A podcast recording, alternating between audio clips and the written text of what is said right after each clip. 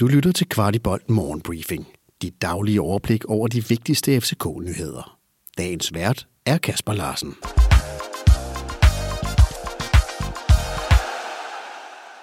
Torsdag den 24. november.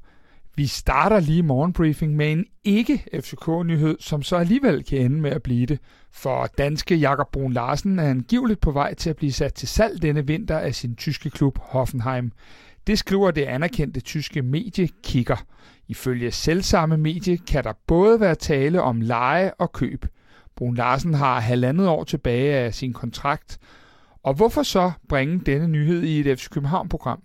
Jo, for det er ingen hemmelighed, at parterne tidligere har flyttet kraftigt med hinanden, helt tilbage fra tiden med Ståle Solbakken som manager. I sidste vindue erfarer Kvartibolt, at man fra Brun Larsens lejr var bekymret omkring, hvorvidt Brun Larsen kunne komme til at spille sin favoritplads som venstrekant med FC Københavns lejemål af Mohamed Darami. Nu er der altså lagt op til endnu et vindue, hvor der sikkert vil florere rygter omkring parterne. Kvartibold berørte i vores første af to evalueringsudsendelser netop emnet omkring en såkaldt hybridspiller, som Jakob må siges at være. Så må I selv bedømme, om han er den rigtige derude.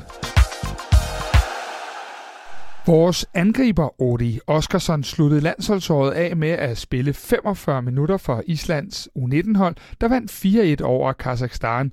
Odi nåede da også lige, ja, at lave to mål, inden han planmæssigt udgik i pausen. Til VM sad Kamil Grabara på bænken i hele kampen for Polen imod Mexico.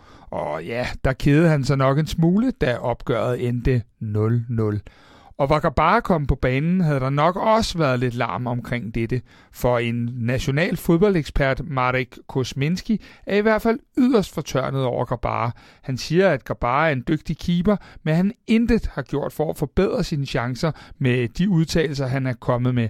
Han føler sig sågar krænket af keeperens udtalelser omkring, at han havde godt øje til det danske landshold, som efter Gabars mening var bedre end det polske. Om Matt Ryan også helst var blevet siddende på bænken, skal være usagt, men han måtte i hvert fald hente bolden ud af nettet fire gange, da Australien tabte deres første kamp til Frankrig med 4-1, efter ellers at have ført med 1-0. Ryan var dog sagesløs på alle målene. Og sørme om ikke Luther Singh kom på måltavlen i pokalturneringen i Portugal, hvor hans hold Chavez spillede 2-2 mod Vizela med, ja, Claudemir på holdet. Dejligt for Singh, hvis han er ved at finde glæden ved fodbolden igen. Luther Singh spillede sin kamp nummer 10 for Chavez, efter han forlod København, og legemålet med selvsamme Chavez ender jo til sommer. Og åbenbart er Victor Christiansen hot mange steder ude i Europa. Denne gang er det Benfica, der spørger i kulissen.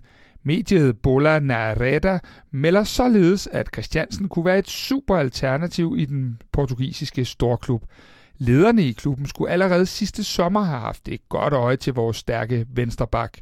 Tidligere har vi jo også kunne fortælle, at Galatasaray skulle være interesseret i Victor Christiansen.